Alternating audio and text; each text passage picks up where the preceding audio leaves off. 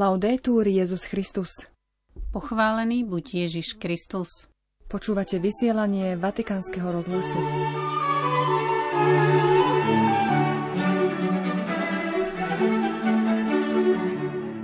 Vírus vojny porazíme len bratstvom, zdôrazňuje svätý otec František v dnes vydanom posolstve k Svetovému dňu pokoja, ktorý sa bude sláviť 1. januára 2023.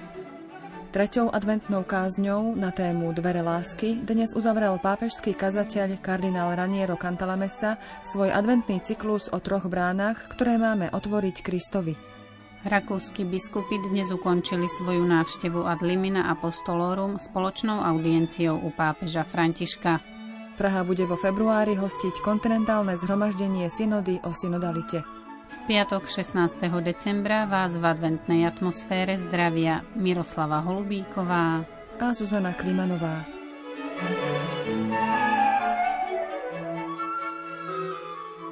Vatikán.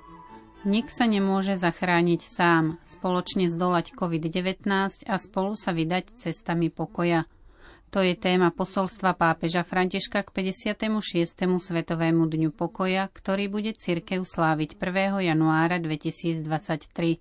Dokument zverejnený v dnešný piatok 16. decembra predstavili novinárom na tlačovej konferencii vo Vatikáne. Len pokoj, ktorý pochádza z bratskej a nezištnej lásky, nám môže pomôcť prekonať osobné, sociálne a globálne krízy, píše pápež v posolstve a dodáva – je istotne ťažšie poraziť vírus vojny, než tie, ktoré postihujú ľudský organizmus, pretože neprichádza zvonka, ale zvnútra ľudského srdca, poškodeného hriechom.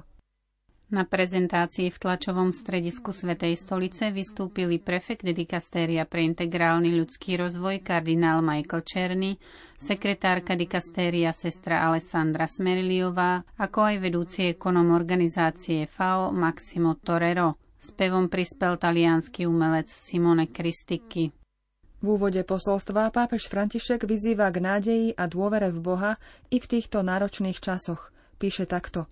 Aj keď sa udalosti našej existencie javia také tragické a my sa cítime zatlačení do temného a náročného tunela nespravodlivosti a utrpenia, sme povolaní udržiavať si srdce otvorené pre nádej a dôverovať Bohu, ktorý je prítomný, sprevádza nás z nehou, podporuje nás v našej únave a predovšetkým nám dáva orientáciu na našej ceste.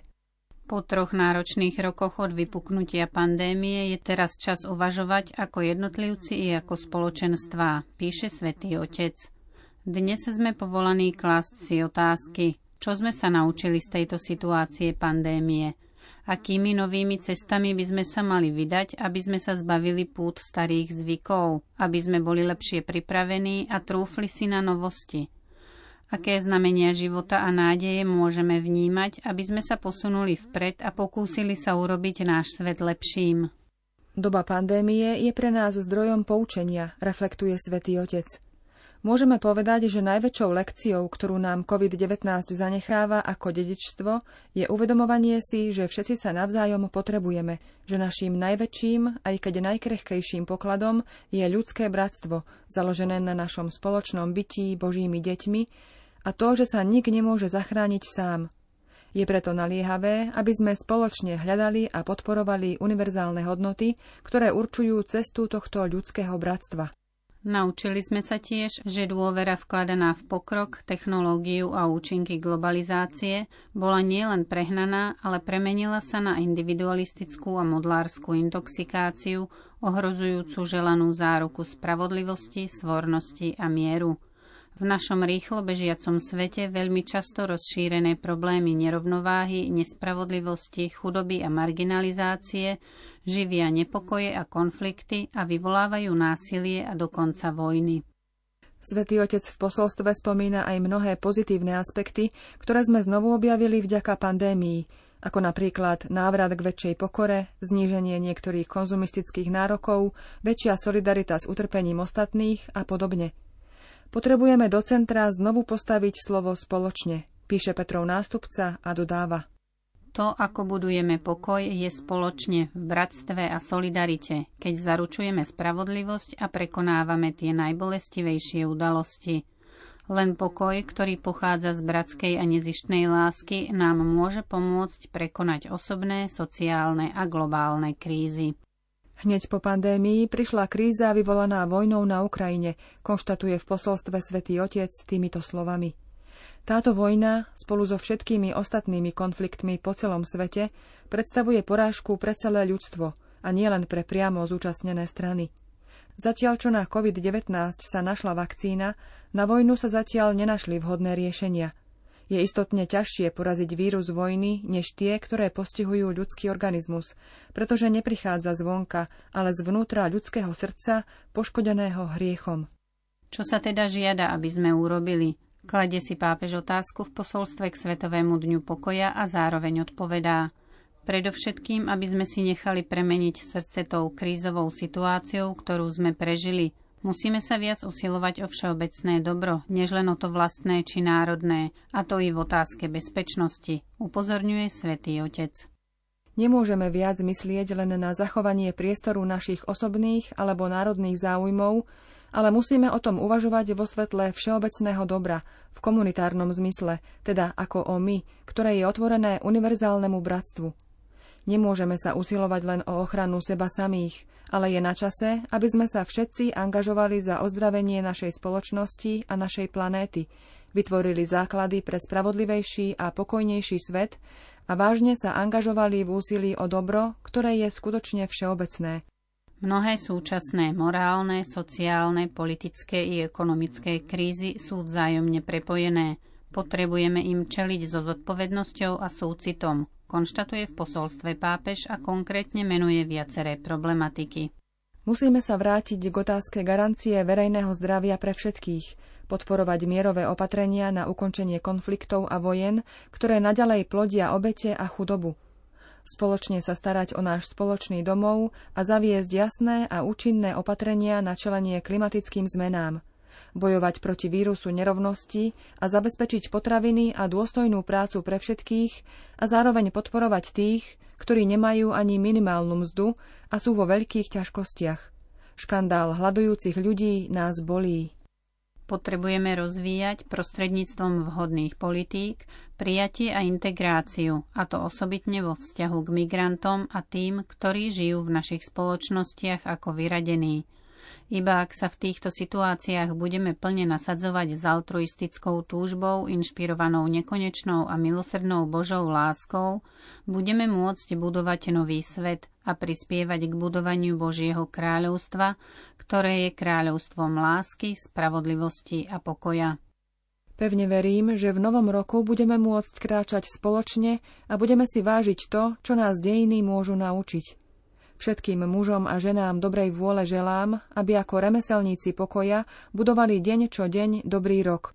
Nech sa nepoškvrnená Mária, Ježišova matka a kráľovná pokoja prihovára za nás a za celý svet, uvádza v závere svojho posolstva k Svetovému dňu pokoja pápež František. Vatikán. V rámci Európy sa kontinentálne zhromaždenie synody o synodalite uskutoční v Prahe 5. až 9. februára 2023. Jeho konkrétnu podobu predstavili v Ríme v stredu 14. decembra arcibiskup Ginteras Grušas a kardinál Jean-Claude Hollerich. V záujme čo najširšej účasti bude mať stretnutie hybridnú formu, prezenčne i na diaľku cez internet, vysvetlili na tlačovej konferencii v sídle Vatikánskeho rozhlasu predseda a podpredseda Rady Európskych biskupských konferencií Vilniuský arcibiskup Ginteras Grušas a luxemburský arcibiskup kardinál Jean-Claude Hollerich, ktorý je generálnym relátorom 16. riadneho generálneho zhromaždenia synody biskupov. Na celom svete sa uskutoční sedem kontinentálnych stretnutí. Pokiaľ ide o stretnutie na úrovni Európy, ktoré bude hostiť Praha, toto bude mať dve fázy. Najprv od 5. do 9. februára bude rokovať 200 delegátov osobne a 390 online. Potom od 10. do 12. februára bude nasledovať plenárne zasadnutie 39 predsedov Rady Európskych biskupských konferencií, v rámci ktorého budú reflektovať kontinentálne synodálne zhromaždenie. Počas prvých piatich dní rokovania bude každú biskupskú konferenciu zastupovať 14 delegátov. Do Prahy príde z každej biskupskej konferencie jej predseda a traja zástupcovia, zatiaľ čo ďalších 10 sa pripojí online. Zvyšných 44 účastníkov pozve priamo Rada Európskych biskupských konferencií, a to vrátane zástupcov ostatných kresťanských cirkví. Kardinál Hollerich jednotlivé biskupské konferencie vyzval, aby vyslali čo najrozmanitejšie a najreprezentatívnejšie týmy, ktoré by dobre odrážali cirkevnú realitu v ich krajinách. Účastníci kontinentálneho stretnutia v Prahe majú teraz predložiť návrhy, ako by sa v budúcnosti mohol celý Boží ľud spolu s biskupmi podieľať na rozhodovaní v cirkvi. Základom ich rokovania bude dokument, ktorý bol vypracovaný na základe podnetov z takmer všetkých diecéz na svete a predstavili ho koncom októbra vo Vatikáne. Na kontinentálnom stretnutí synody budú tiež diskutovať o tom, ako môže cirkev naplňať svoje poslanie v súčasných spoločenských podmienkach. Kardinál Hollery zdôraznil, že ide o nájdenie katolického spôsobu synodality, ktorý nebude totožný ani s protestantskými, ani s východnými cirkevnými synodami. Vatikán. Pápežský kazateľ kardinál Raniero Cantalamessa dnes predniesol tretiu a záverečnú kázeň svojho adventného cyklu s motom Zdvihnite brány svoje hlavice. Viera, nádej a láska, tri brány, ktoré treba otvoriť Kristovi, ktorý prichádza. V aule Pavla VI. sa prihovoril svetému otcovi, členom rímskej kúrie, rímskeho vikariátu i vatikánskym zamestnancom aj týmito myšlienkami.